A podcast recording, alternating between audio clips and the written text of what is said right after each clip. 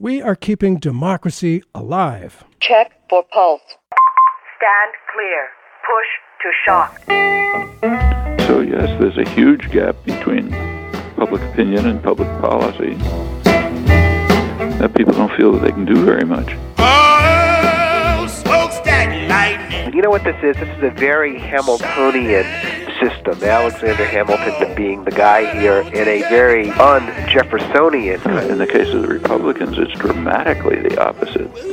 Uh, but even in the case of the Democrats, an absolute typhoon of terror against African Americans in the South. America's fascists are those people who think that Wall Street comes first and the American people come second. Really seen as a financial sector that's uh, gotten out of hand. The shootings, the violence, that is not the drug problem. That is, in fact, the drug policy problem. I speak tonight for the dig- dignity of man and as we approach the 2016 election, the manipulation of fear, primarily, but not exclusively by Republicans, has brought that fear to a near fever pitch. We feel deeply threatened by ISIS, but are not about to put our boots on the ground, somebody else. All the presidential contenders and all of Washington's top brains repeatedly suggest somebody else should put their feet on the embattled, contested ground of Syria and Iraq. Democrat and Republican were all determined to crush ISIS, of course, but we want others to do it for us.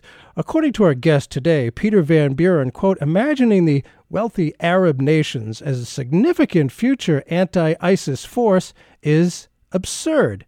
In fact, Sunni terror groups like ISIS and Al Qaeda have in part been funded by states like Saudi Arabia, or at least rich supporters living in them. End quote. The Republican candidates for president have turned their focus on ginning up fear and talk of terror to a fever pitch to the exclusion of real national economic security issues. I was at the uh, New Hampshire Democratic debate, and while Hillary wanted the U.S. to act unilaterally, the two others, Bernie and O'Malley, basically sang from the same hymnal. The song was, Someone else should really do it, not us. Get the rich Arab states to step up to the plate and defeat ISIS. But maybe in truth, they just don't see it as their fight. Our guest today on Keeping Democracy Alive is Peter Van Buren, who has an article at Tom Dispatch titled Washington to Whomever. Please fight the Islamic State for us. Why Gulf states, the Kurds, the Turks, the Sunnis, and the Shia won't fight America's war. You may recall it was Peter Van Buren who blew the whistle on State Department waste and mismanagement during the Iraqi reconstruction. Uh, he wrote, We meant well how I helped lose the battle for hearts and minds of the Iraqi people. His latest book, Ghosts of Tom Joad, a story of the 99%. His next work will be a novel, Hooper's War. Peter uh, Van Buren, thanks so much for being with us and keeping democracy alive today. It's my pleasure, Burt. I'm very much in favor of keeping democracy alive. Yeah, really. What a concept, you know? Uh, well, at that debate, uh, in, in New Hampshire, the Democrat presidential debate, while they all talked of the need to crush the ISIS terrorists, uh, while you say getting America off the hook, it was only Hillary Clinton that called for the U.S. to provide weapons to Syrian moderates who would lead the effort by fighting both ISIS and the Assad government at the same time. Kind of nuts to me, in my opinion. She also called for a no fly zone despite the fact that ISIS has not one airplane. Does she know something that the rest of us do not know, or is this at odds with reality in the region? Well, she does know something the rest of us don't know. The problem is, is that what she knows is how gullible the American people are yeah. to being handed false narratives. I mean, this is arguably a, a straw man type situation where she proposes solutions that are pointless to enact or impossible to enact. The, the uh, Syrian uh, moderate rebels, so to speak, have yet to be located, right. um, never mind uh, armed. So I think Hillary does know something, but it's not necessarily good news for us. And the, the presidential uh, wannabes on the Republican sides, their TV ads focus almost exclusively on defeating ISIS, avoiding any and all talk of actual issues affecting America's economic injustices. What about the Republican contenders? Are they merely whipping up self serving fear, or does any of their talk make sense in terms of defeating ISIS, the Republican candidates? Well, of course, it, it doesn't make sense. They're proposing simply uh, an escalation uh, of what we've been doing, as is Hillary, um, an escalation of what the United States has been doing for the last 14 and a half years right. since 9 11 against ISIS, against uh, Al Qaeda, against uh, all our enemies, real and imagined. Mm-hmm. And the idea is is to ignore the realities, the geopolitical realities of where uh, borders are drawn in the Middle East, to ignore the very powerful influence of uh, Islam that sweeps through the region, and simply focus on blowing things up. Um, there's been a 14 and a half year beta test on, on that idea. It mm-hmm. has not worked out well. Um, and yet, that's all these folks can propose, and a bloodthirsty American uh, population seems to be uh, soaking it up. And I must say, to his credit, Bernie Sanders talked about how much, you know, how easy it is to topple governments and he cited a number of examples of disasters that followed, such as the toppling of Mossadegh in uh, 1954, the toppling mm-hmm. of Allende in 1973. You know, they're all for that, but actually doing something about it, you know, that vacuum that's get, got created. I mean, look at Libya. It's a total, complete chaos there. It's disaster, uh, and it, it just doesn't work. What about the, the, the Pentagon itself? You know, the, the experts in taking on the bad guys, at least militarily. You write that, quote, they may all mean well, but their plans are guaranteed to fail. What, what have our military leaders, aside from the politics, what have our military leaders called for as a way forward? And, and why do you say their plans are destined to fail? There's a number of things that go on inside the military in these kinds of uh, situations. And the sad thing is, is that there's an awful lot of precedent, particularly in the, the Vietnam War. The military has, first of all, has a, a history of telling the political leaders roughly what they want to hear. Um, they may try to cover themselves a little by shading it, but essentially, if the White House wants to hear about uh, body counts in Vietnam, then they'll report uh, healthy body counts in Vietnam. If the White House wants to hear that its strategy is albeit very slowly, succeeding in Iraq and Syria, then, then that's going to be what gets reported up the chain. Let's not forget a uh, recent New York Times article explaining how the Pentagon's own inspector general is looking into uh, allegations that the intelligence was uh, skewed, purposely skewed, as it went up the line to the White House. The other thing, of course, the military wants to do is it always wants to, to win and so it will never send up a message uh, on its own that things are not going very well. It's simply a matter of a tweak in the strategy, more soldiers, more bombs, whatever. Lastly, and this is in line with uh, the broader assault on, on democracy and, and the people's nation that we're seeing across the board, and that is the military exists to be the military, to further its own existence. Yeah. And wars are a terrific way for the military to continue to justify its ever growing budgets, to justify the martial uh, tone that, that continues through society, and to make sure that there will be a, a Pentagon and a large military as well as intelligence presence in, in Washington uh, for the bulk of uh, the days of the Republic here. You're not saying that a governmental bureaucracy is, is self serving to keep itself in business.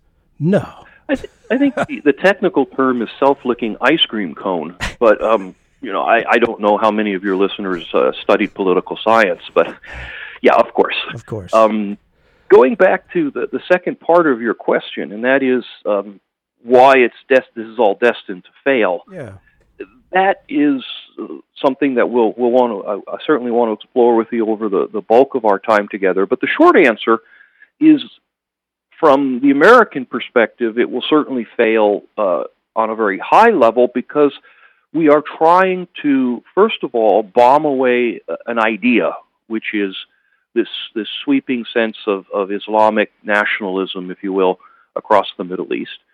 And the second is that the United States is trying to use its military to counter the obvious wave of, of history that we are uh, watching happen in, in, the Middle East. The changing of the system that was established at the end of World War One, uh, and the realignment of power structures in the Middle East that is something that's literally been brewing since 1917, but now appears to be uh, ready to, to bubble over the top. It There's does... also the question. Yeah, I'm sorry. No, go ahead. There's also the question of exactly who's going to be fighting on our behalf and, and right. how that idea even came into being. But um, that's we'll go through that, I suspect, in, yes. in a little more detail. If you just tuned in to Keeping Democracy Alive, Burt Cohen here. Our guest today is Peter Van Buren, who knows a bit about uh, oh the State Department and the uh, functioning of uh, our, our or non-functioning of our, our State Department and and military and what uh, they're really up to. We're talking about uh, can we get others to do our fighting for us? You know, clearly ISIS is targeting we in the West. Uh, there's no question about that. But the wealthy Arab states do, do they see ISIS as the same sort of threat to them that we do? If not, why not? It's almost counterintuitive. Uh, you know, we're worried about ISIS crossing oceans uh, to to attack us. Right. Um, whereas the the Gulf, the uh, countries in the Middle East, of course, ISIS is essentially, uh, quite literally, a bus ride uh, from their capitals.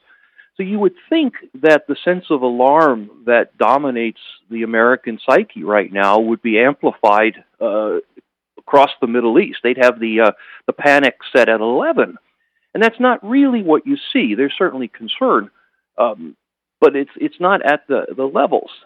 So we got to drill into a little bit about why that is, and I suspect that the fears in in the Middle East on a very broad level are much more about revolt among their own people, right. um, the creation of a theocracy in places like Saudi Arabia that have been ruled essentially by a, a single family dictatorship for, for many, many decades. I suspect the feeling is more about ISIS, the ideas that ISIS represents, than, than the odd firebombing or, or, or, or mass, mass shooting.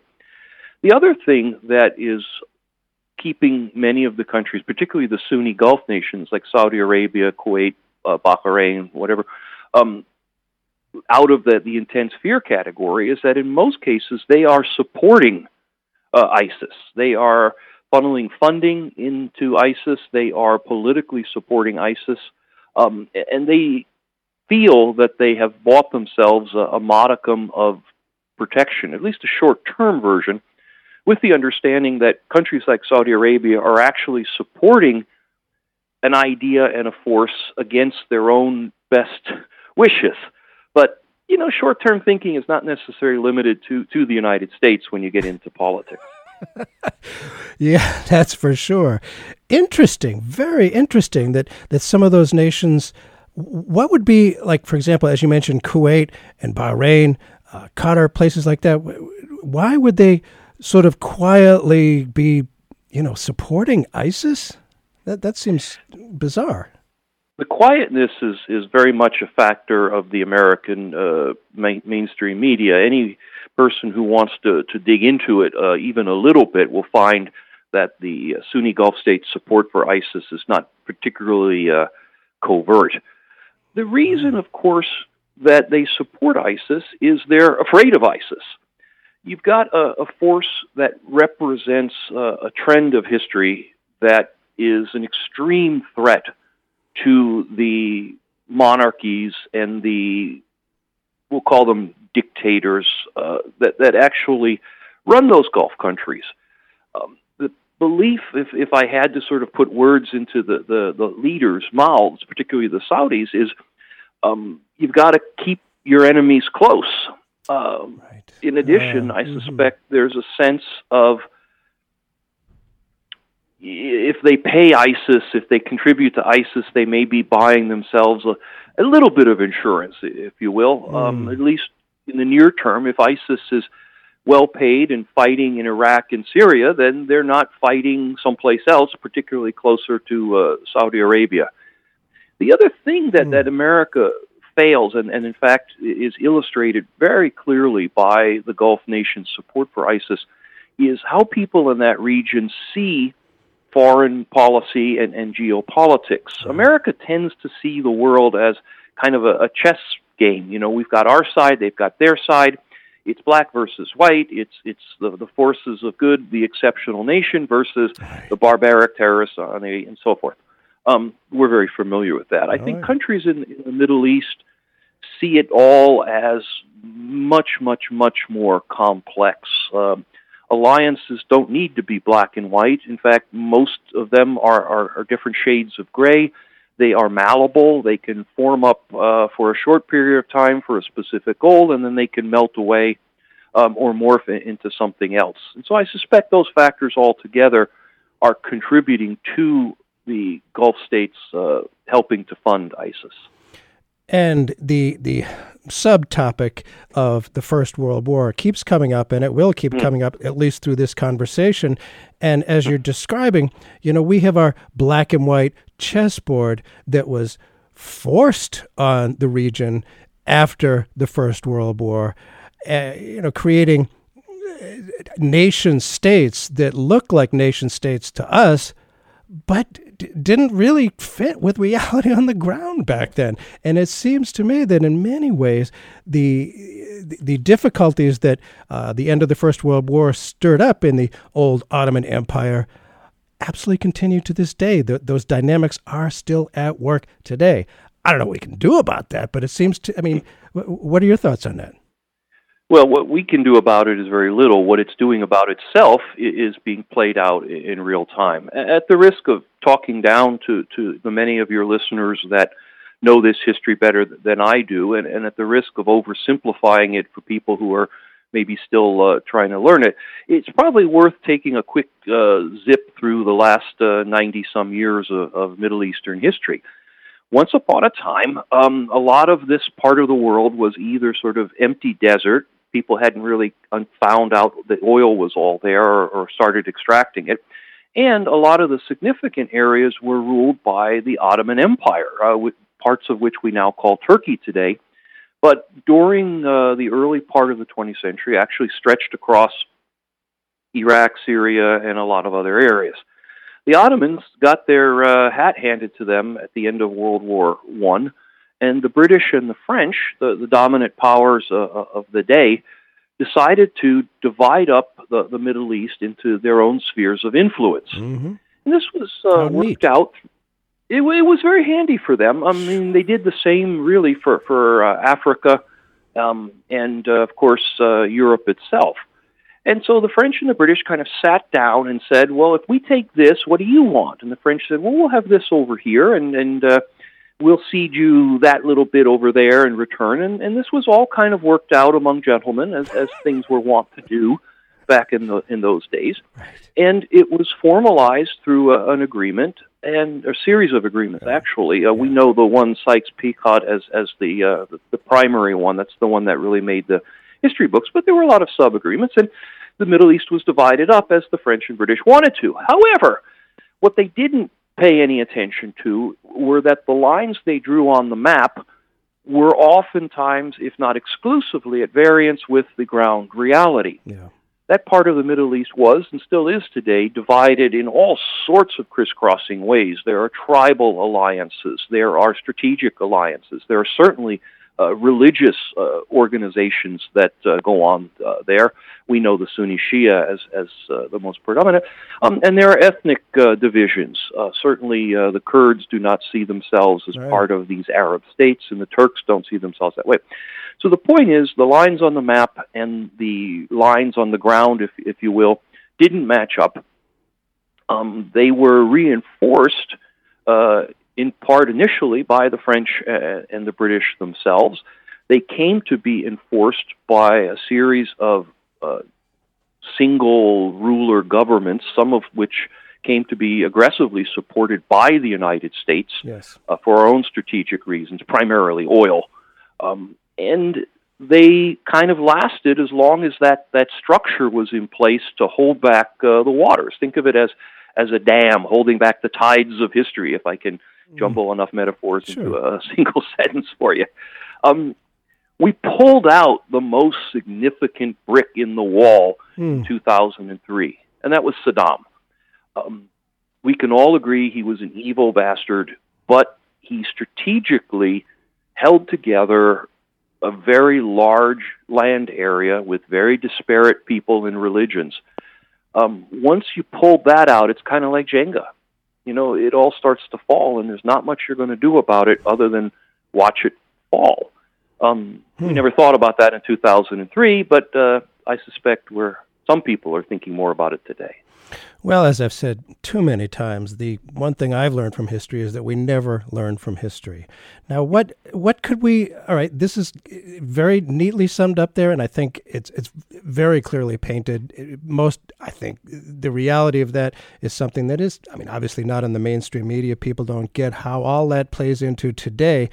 What could the Western powers do about that today? I, I, I can't imagine. You have thoughts on that?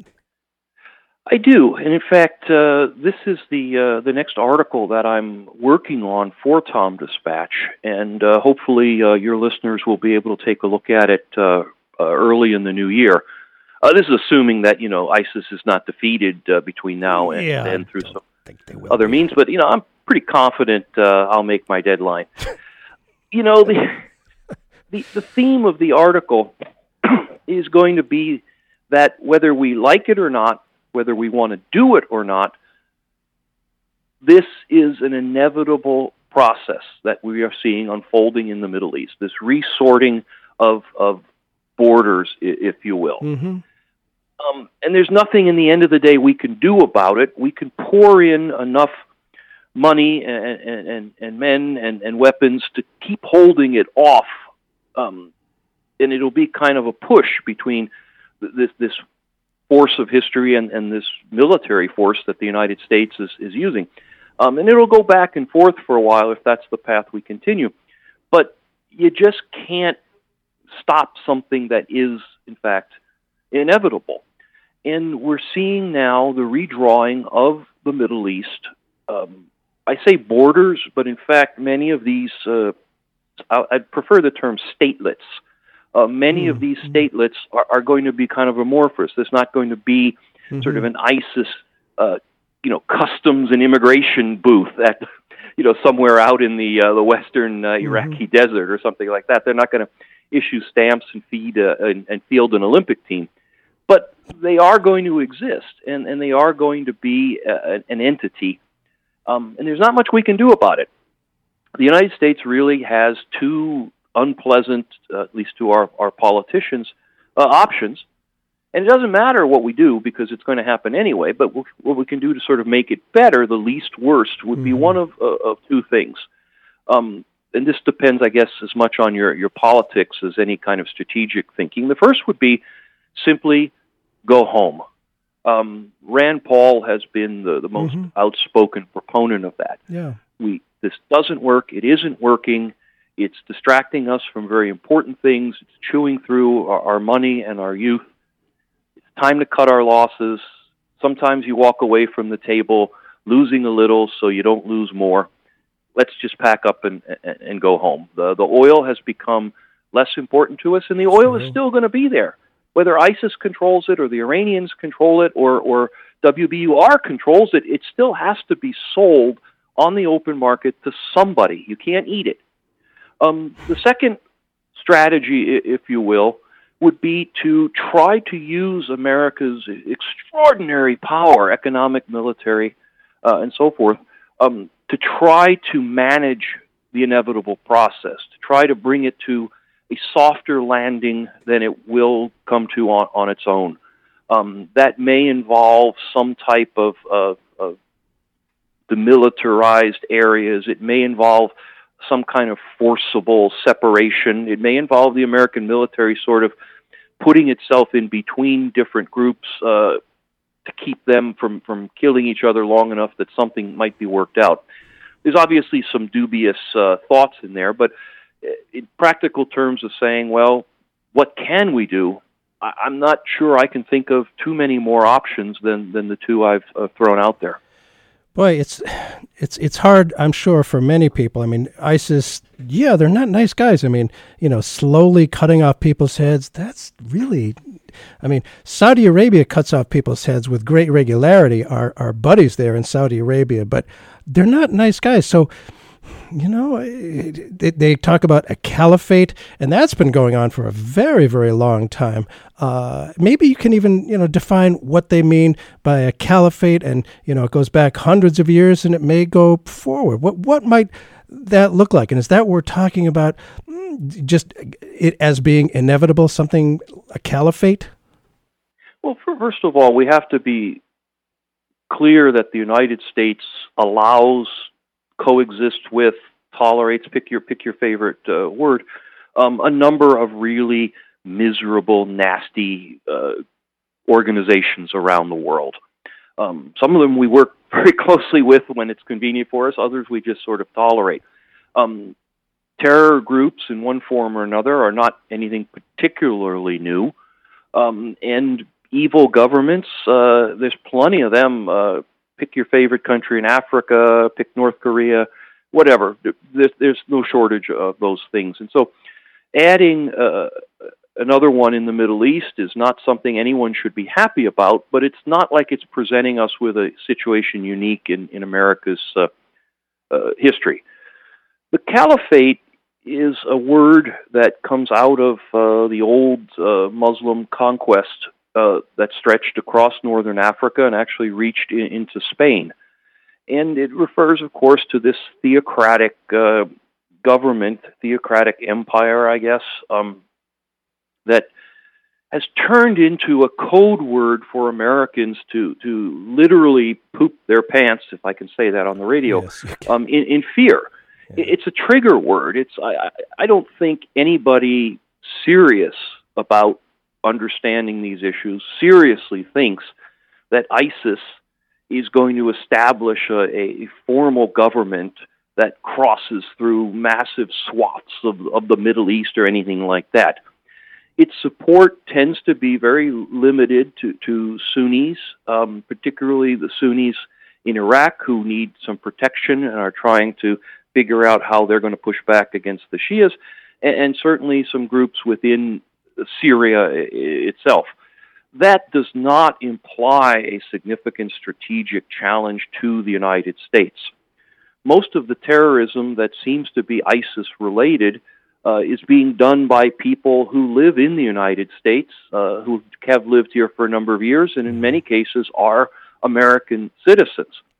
There's a uh, which came first question that, that is very prudent, and that is whether what we're doing in the Middle East is inspiring these people to become uh, terrorists, radicalized, if you will. Mm-hmm. Um, and so you've got to ask that question. ISIS has existed since uh, 2006 ish.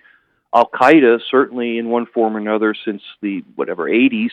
Um, but it's only fairly recently that we're seeing these American citizens uh, take up uh, violence uh, against us. Mm-hmm. It's also important to keep perspective on this. Um, with my heart goes out, of course, to, to the victims and their families uh, in San Bernardino. Sure. But being a rational thinker, we have to remember it was 14 people. Um, that does not cause us to, to realign our whole worldview. It shouldn't cause us to realign our own worldview.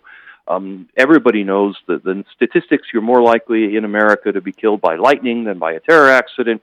Um, guns, uh, uncontrolled guns, kill more people than terrorism by a factor of, of who knows how many.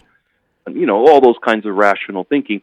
Even, and, and I'm sorry to say this, but even looking back at, at the tragedy of 9 11, we have sent more than twice that many Americans to their deaths in Iraq uh, and Afghanistan yes. and continue to do so. I mean, and sorry, six Americans were killed just the other day in Afghanistan.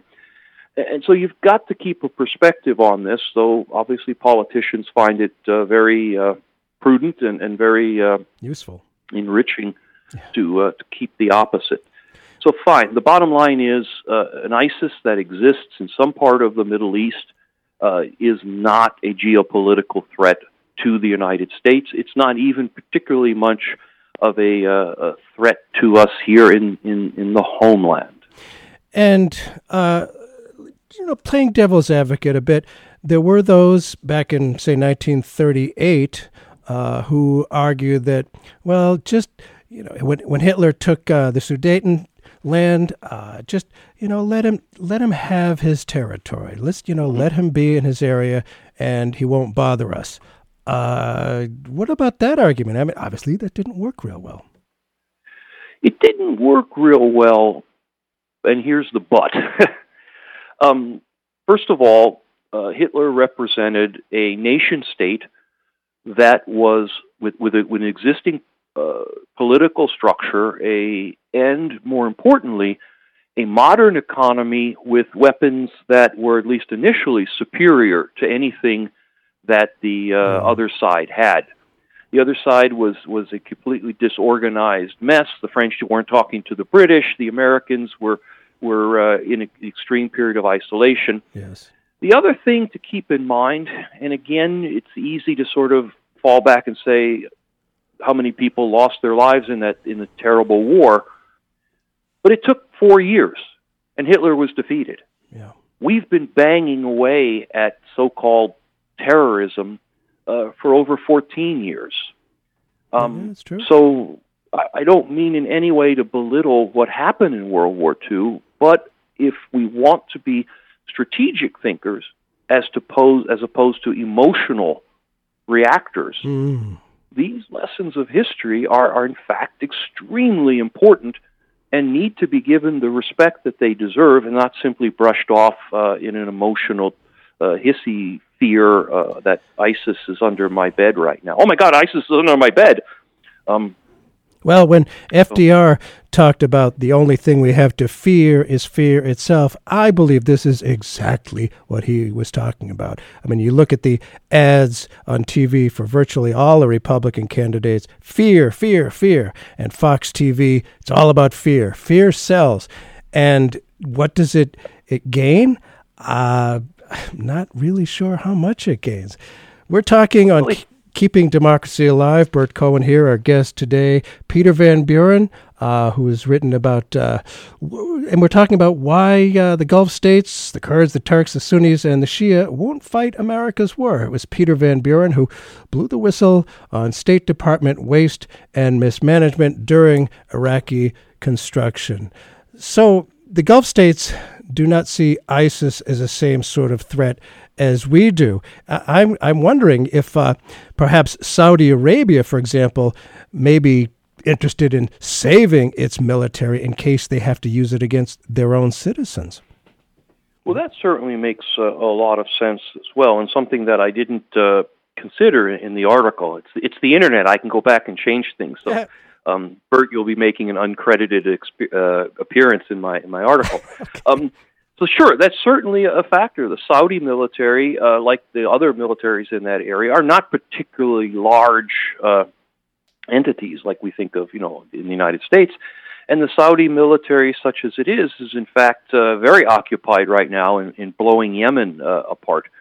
So it is possible yes. that they would not want to get involved too much in fighting in Iraq and Syria um, to keep their, their, their troops in, in reserve for either uh, homeland defense, if you will, uh, riot control, whatever. Um, the other thing we need to keep in mind is that it's not entirely clear that all the other parties in the region would welcome uh, a Saudi uh, incursion into oh, Iraq or, or, or, Syria or any other incursion by an Arab country. Um, I don't think they're particularly happy about the Americans being there. But again, if, if there's anything that those countries don't trust, it's each other. uh, and so the idea of the United States sort of announcing that we want an Arab coalition to get involved in all this sort of ignores the fact that the Arabs have a say in, in this, um, both the bombers and the, and the bombees, uh, I guess. Um, but kind of touring around the region, you, sure. you can you come to the same conclusion, though the, though the the sort of details are different. None of the players seem to have a particularly good reason to fight on behalf of America's goals. We have a sad, long tradition of hoping that other people will fight our wars for us um, after we get sort of tired of them or realize we've yeah. sort of gotten into something or looking for a way out. Um, and it turns out that surprisingly, not everybody wants to sacrifice their their their sons and, and daughters for our goals. Uh, they are willing, in many cases, to take advantage of our ignorance of this uh, for their own advantage. Um, a perfect example, of course, uh, and it ties directly into the events uh, in the Middle East today, uh, was Afghanistan in the 1980s. Um, Americans uh, recruited uh, radical Islamists, if you will, including mm-hmm. Osama bin Laden and yes. And, and Sheikh Khalid Mohammed, um, trained them, equipped them, gave them the resources and money they needed, including shoulder to air missiles so that they could go out and fight the Russians. Um, that was our goal, was having them fight the Russians.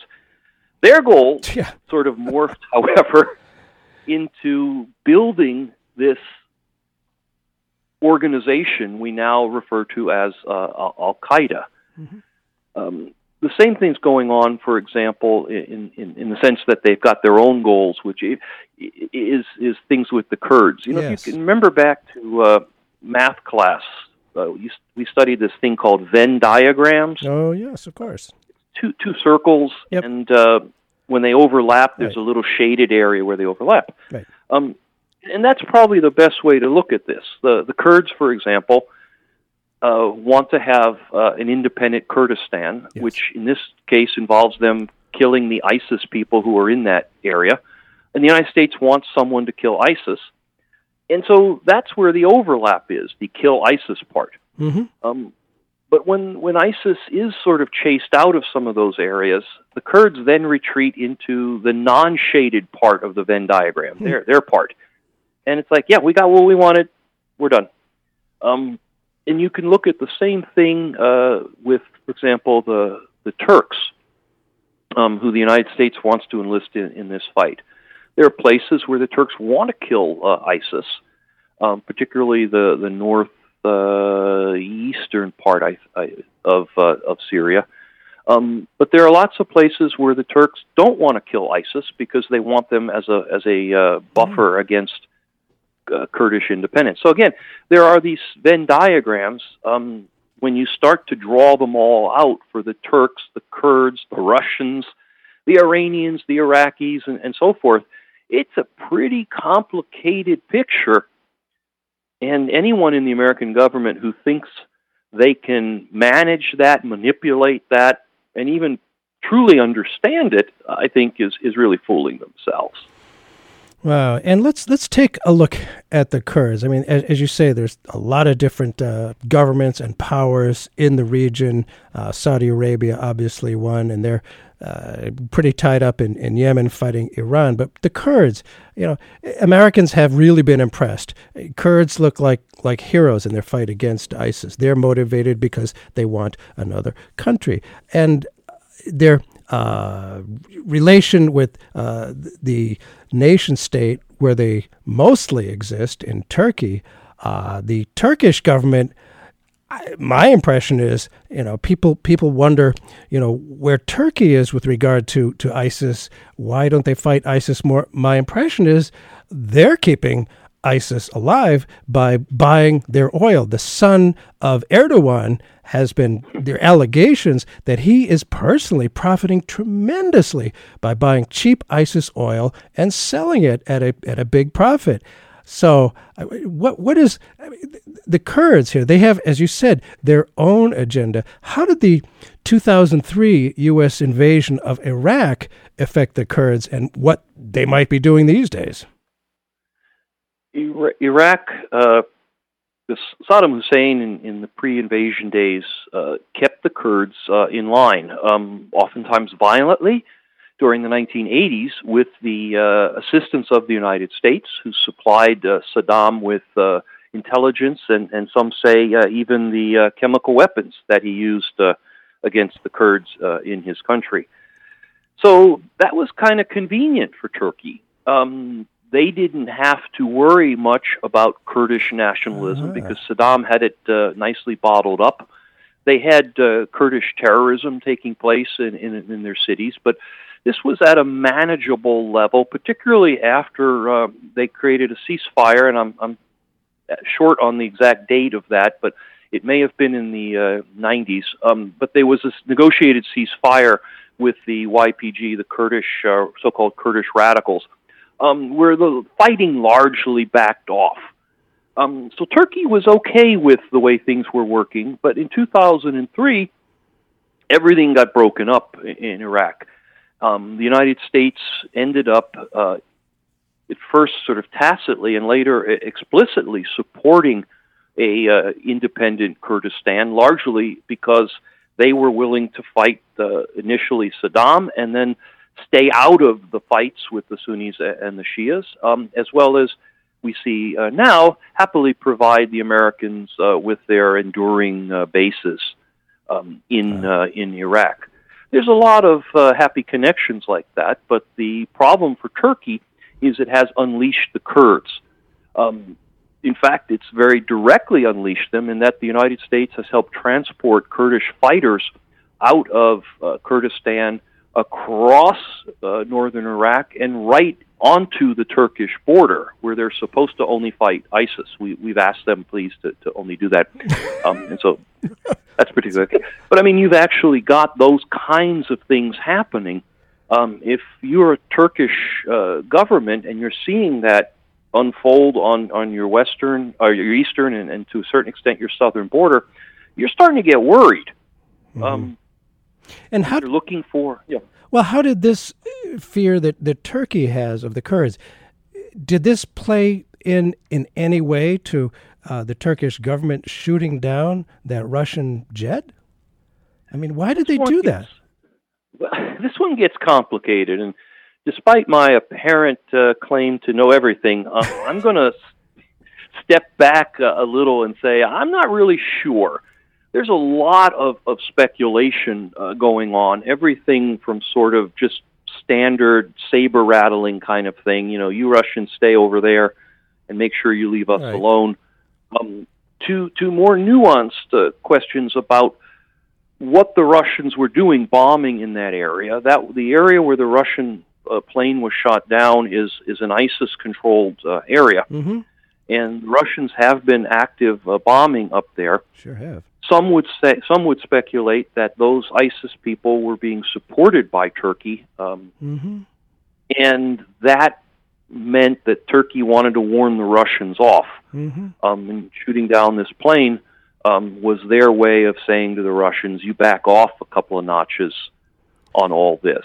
Um, I, I would probably lean more towards that theory than, than anything else because it was an incredibly provocative act. Sure. Um, and the Turks knew what they were doing. Obviously, I mean they had video cameras on the ground waiting to capture the whole thing. Mm. Um, it had to be a decision that whatever what that you know the juice was going to be worth the squeeze here. Um, so I suspect it was a lot more than just a warning shot or anything along those lines. Yeah, and it, and it I, it's you know the way it's being brought back to us, you know, Americans looking at the mainstream media Turkey is the good guy, Russia is the bad guy. And yet, Turkey is buying ISIS oil, keeping them in business, and Russia's Putin is is fighting them. I mean, ISIS killed some 200 Russian citizens coming back from a vacation in the Egyptian resort of uh, Sharm el Sheikh. Uh, and Putin seems to be going at it on his own. And I wonder what you make of his approach. Might it make more sense than than that of Washington? Again, I don't know if there's any kind of overlapping Venn diagrams here. I'm guessing there's hmm. not. Well, I mean, in the sense that Putin is killing ISIS people, then I guess that's the the, the overlap, if you will. You know, if I had to sort of sum up, if if people were interested in sort of rethinking their thinking about all this uh, vis-a-vis the mass media in America, it would be something like there really aren't any good guys and there really aren't bad guys. They're all good and they're all bad in very different ways. Uh, and that people should resist what we see in the media um, to kind of paint this in, in, in simple terms. Um, when the Russians first uh, moved into Syria in force, there were a lot of cautious articles uh, in the American media saying that this was a good thing. You know, mm-hmm. now you had uh, the U.S. and Russia reluctantly teaming up for the greater good, um, and that quickly, very quickly, changed into uh, you know Putin is is the devil and and all that other stuff. Mm-hmm. Um, I am not a hundred percent certain what the Russians are really after. Hmm. Um, at a minimum, and it's not a small minimum. At a minimum, they have uh, reinserted themselves militarily into the Middle East. They have gotten their own uh, enduring bases uh, in Syria. They had they had a small uh, naval base and a small uh, other facility Hmm. that had been kind of hanging on for a long time. But now they've got them stocked up. They're uh, flying combat missions. They have uh, the ability to reinforce. They can put as many ships and planes and soldiers in the, into Syria as they want. And all of a sudden, you've got a large Russian military force right in the heart of the Middle East. Um, and that is not an insignificant accomplishment, um, given how tightly uh, the Middle East has been at least sort of locked down by the United States militarily. Certainly, I wouldn't say controlled. But the idea of, Hmm. of Russians flying, uh, you know, combat missions over Syria and, and Turkey and, and perhaps parts of Iraq, um, you know, a couple of years ago, people think you were absurd. Yeah, well, I, I, maybe it's my obsession with the First World War, but I'm reminded of, I mean, back then, 1914, Russia very much wanted to be a big player on the world stage. Here we are again. It's just, Here we are again. it's amazing. thing, Go ahead. The other thing that reminds me, or actually scares me, when you look back at World War One, is that one of the many factors that drove that war to, to begin were what we called then entangling alliances. Right. Um, A supported B, A supported C when C fought B, and so forth. And it created this idea that once the fighting started, there was this enormous momentum that pulled everybody else in. Um, we don't call them entangling alliances anymore, but as we've talked about over the last uh, 45 minutes, there are enormous numbers of connections between all the players. And it's fear I'm fearful that these connections can pull people, countries, statelets, organizations, groups deeper into a conflict that they may not really want to. Uh, imagine, for example, what the United States would be forced to do if, if the Turkish Kurdish uh, struggle got big enough that we couldn't pretend it wasn't happening. Um, would America choose a side? Would we try to split the different? You know, what, where would these be? But the short version would be we would get in much deeper than I think anyone would want the, the United States to be in between uh, what's essentially a, a, a, a regional struggle. Mm. So the parallels to World War One are not insignificant. Um, and if I was uh, able to hand a book to uh, Barack Obama, it would be a, a good, uh, easy to read history of World War One. Well, and there's a wonderful book I read about the region called A Peace to End All Peace by David Fromkin, talks about the British experience with the breakup of the Ottoman Empire. It's incredible how inept the British were and how they completely missed, totally missed the real alliances that there were and, and wanted to pick their own leaders and, and pretend that they were they really had local support. And of course these leaders got a lot of money, but it was it's a it's almost amusing how the book went. If you just tuned in uh, to Keeping Democracy Alive, Burt Cohen here. Our guest today is uh, uh, uh, Peter Van Buren, who has written oh a lot about uh, the uh, situation there. He wrote a book about the State Department waste and mismanagement in Iraqi Reconstruction called "We Meant Well: How I Helped." Uh, lose the battle for hearts and minds uh, of the Iraqi people. His latest book is uh, Ghosts of Tom Joad, the story of the 99%. Uh, and there's the whole Sunni Shia stuff, of course, which again is very confusing. General Petraeus led a surge dubbed the Sunni Awakening Movement. What about the idea that the U.S. and again, it sounds like the the settlement of the of the Ottoman uh, Empire.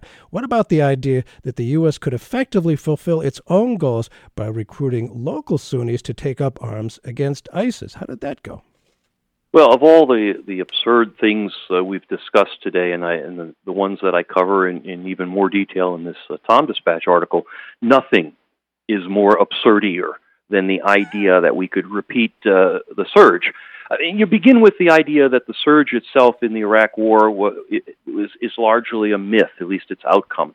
Um, as we can remember, back in 2006, Iraq was was engaged in in, in open civil war um, between. We'll just be Yes. kind of broad in saying the Sunnis and the Shias. Yes, yes, yes. There are many subgroups, um, but we'll we'll broadly paint it here uh, for uh, for the time being.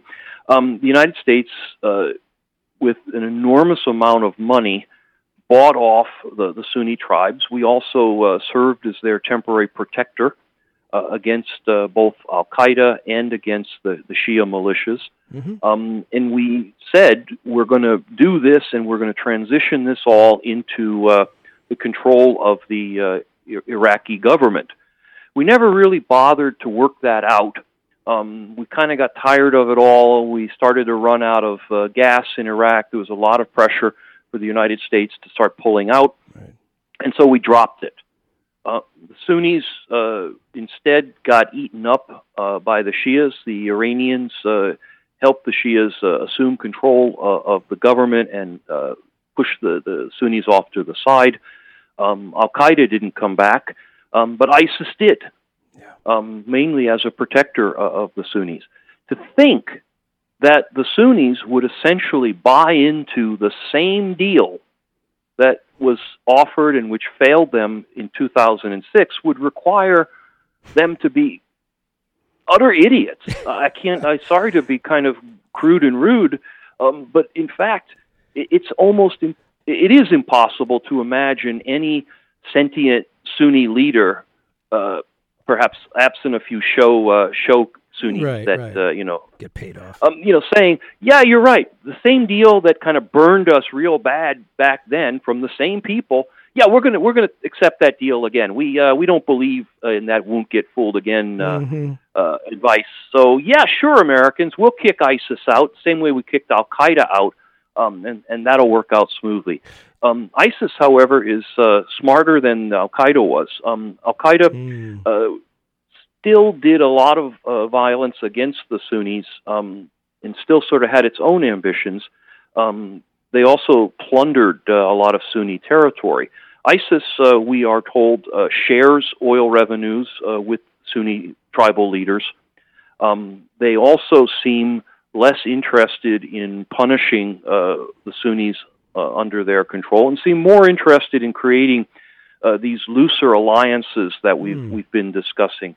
So I suspect ISIS has learned a lesson from the surge, uh, same way the Sunnis have. So I'm not uh, counting on on them uh, joining the battle. Well, I'm reminded of the attempt at what was then called Vietnamization, where we wanted the Ah. South Vietnamese to to fight our battle. Why would they do that? they had no investment in it. We gotta we gotta look at, at Iran, the Persians. They're not Arabs at all. The people of Iran are Persians. Uh, in fact, they're supporting the rebels in Yemen who are being attacked by the Saudis. So where does Iran fit in all this? Would it make sense for the U.S. to change course and start working with Iran? It, I have a sense that there might be some uh, uh, some results from that, but we're not going to I, do it. uh, I just want to circle back to your your uh, reference to Vietnam Vietnamization, um, Burt, because thinking back to our previous conversations um, and knowing the the parallels between Vietnam, I actually had a, a kind of bet with my wife which of us was going to mention it first. Um, and I purposely held off so that I would win the bet with her, knowing you would you would bring it up. Um, so uh, so who won? you know. Uh, well, I did because uh, she said I would mention it first, and uh, I'm sorry I kind of sandbagged you and waited for you to say it. So Well, what Um, can we say? We both know our history. I know. Uh, it, Such a burden. I wish I wish ignorance was was bliss. And but okay, back to the back to Iran. Um, first of all, it's so important what you said that the Iranians are not Arabs. Um, I would be terrified to know what percentage of the American population know. hopefully not too many people smart enough to listen to, to, to your show, Hmm. you know, actually think the Iranians are, are Arabs in some way. Um, for the record, they're not. Right. Uh, the, the United States has to deal with Iran one way or the other, sometime or the other. Iran, right now, is the most powerful strategic player in the Middle East, absent perhaps, you know, the United States uh, itself. Um, they are involved in all of these things that annoy the United States in the Middle East. They're supporting the forces that the United States sponsored Saudis are fighting in Yemen. They are on the side of the Shia government against the Sunnis in Iraq. They are supporting Hezbollah in Lebanon, who's also got its fingers in Syria and remains a, a problem for the American uh, supported Israelis. It's Iran, it's Iran, it's Iran, it's Iran. We know that they are potentially, if not actually, a threshold nuclear state. They sit on a what would be a gigantic economy if America uh, loosened the, the sanctions against them. They've got oil, and they are in an extremely strategic position uh, in terms of controlling physically the space uh, of the Gulf. Um, the United States cannot keep pretending Iran doesn't really exist. Yeah. We have to. It was like China during the 1950s, Oh, where America pretended that this little island of Taiwan represented uh, China and ignored what we called then Red China. Right. Didn't work real well.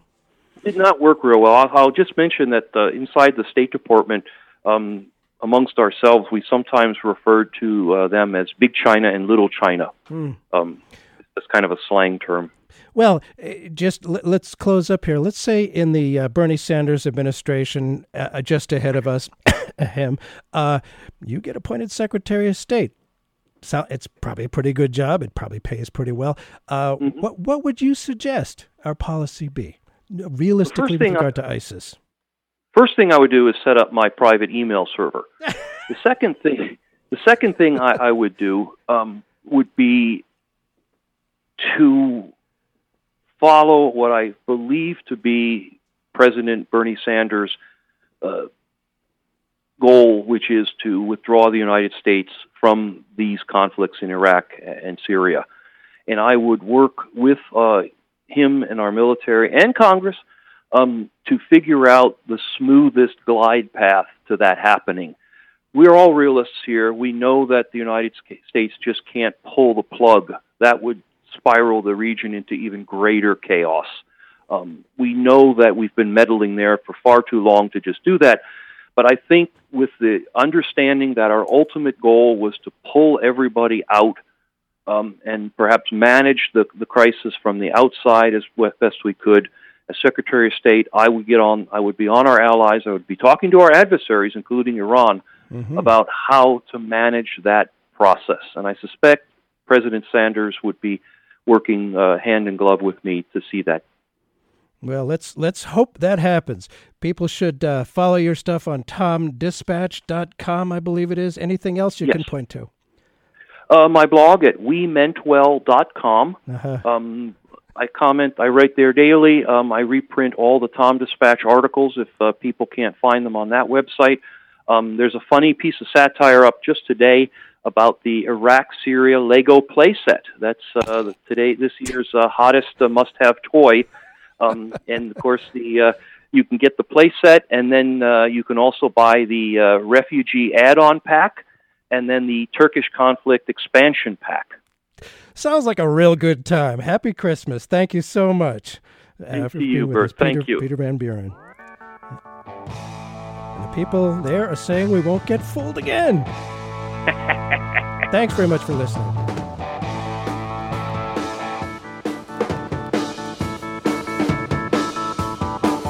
We'll be fighting